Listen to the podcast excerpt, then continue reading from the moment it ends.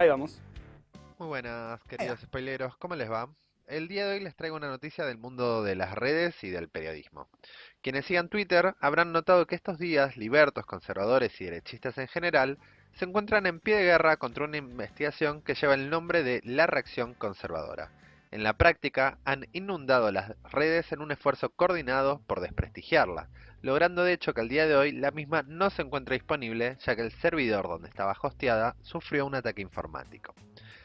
Pero antes de profundizar en esta reacción de la derecha alternativa y tradicional, ¿qué fue lo que se publicó? Se trata de una investigación sobre la nueva derecha en la Argentina lanzada por las periodistas Ingrid Beck, Soledad Vallejos, Juan Elman, Florencia Alcaraz, Paula Hernández y Paula Rodríguez. Las principales conclusiones iban a ser publicadas en el diario AR, pero de momento solo unos pocos artículos se encuentran disponibles y no hay claridad si se retomará el plan de publicación. Estos vínculos entre la nueva derecha local y la derecha global no son sorpresa para quienes hayan seguido la rama antilibertos de esta columna. Recomendamos especialmente quién financia a los libertarios para conocer los vínculos de personajes como Milley y Laje a instituciones y ONG financiadas por el Departamento de Estado Yankee.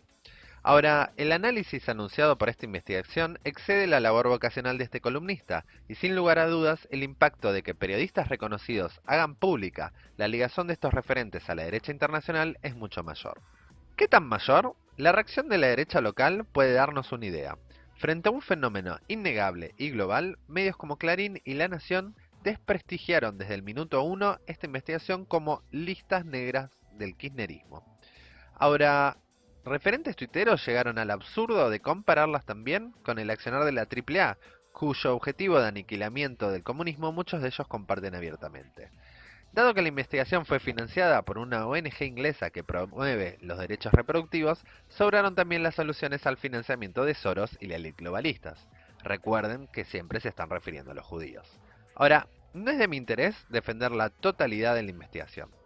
En los materiales que aún se encuentran disponibles, no hay representación de los referentes conservadores y reaccionarios del peronismo, y eso que ese tipo de dinosaurios sobran. Además, distintos elementos publicados tienen un carácter completamente anecdótico, innecesarios para fortalecer la evidencia que sustenta la denuncia, como el hecho de que una influencer provida publique fotos con poca ropa en su Instagram. Sobre todo, si bien es una cosa elaborar fichas de dirigentes que conducen organizaciones internacionales, tienen lazos con la política o con los medios, los cuales efectivamente aportan a comprender los vínculos que les permiten actuar coordinadamente, hay un serio problema en la confección de fichas de trolls amateurs o tal o cual cuatro de copas individuos que lejos están de compartir el mismo grado de responsabilidad que los dirigentes ya nombrados. Sin embargo, hay algo que hasta el momento nadie pone en duda. La información recopilada se encontraba completamente disponible en redes, es decir, se trazó una conexión entre datos públicos.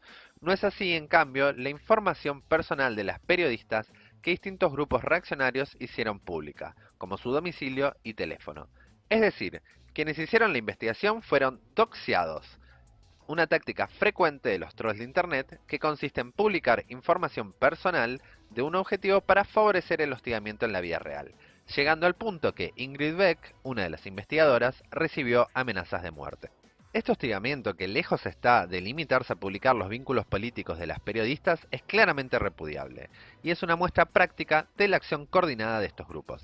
Sin embargo, no omitimos las críticas ya planteadas porque son elementos que debilitan una investigación que puede representar un aporte para comprender la reorganización de la reacción conservadora, donde los referentes argentinos están incluso cumpliendo un rol dirigente en la región. La investigación tiene el mérito de compilar y dar sentido a un mar de información que se encontraba disperso en las redes. Pero hay un problema que sigue planteado. ¿Cómo hacerle frente a la reacción conservadora?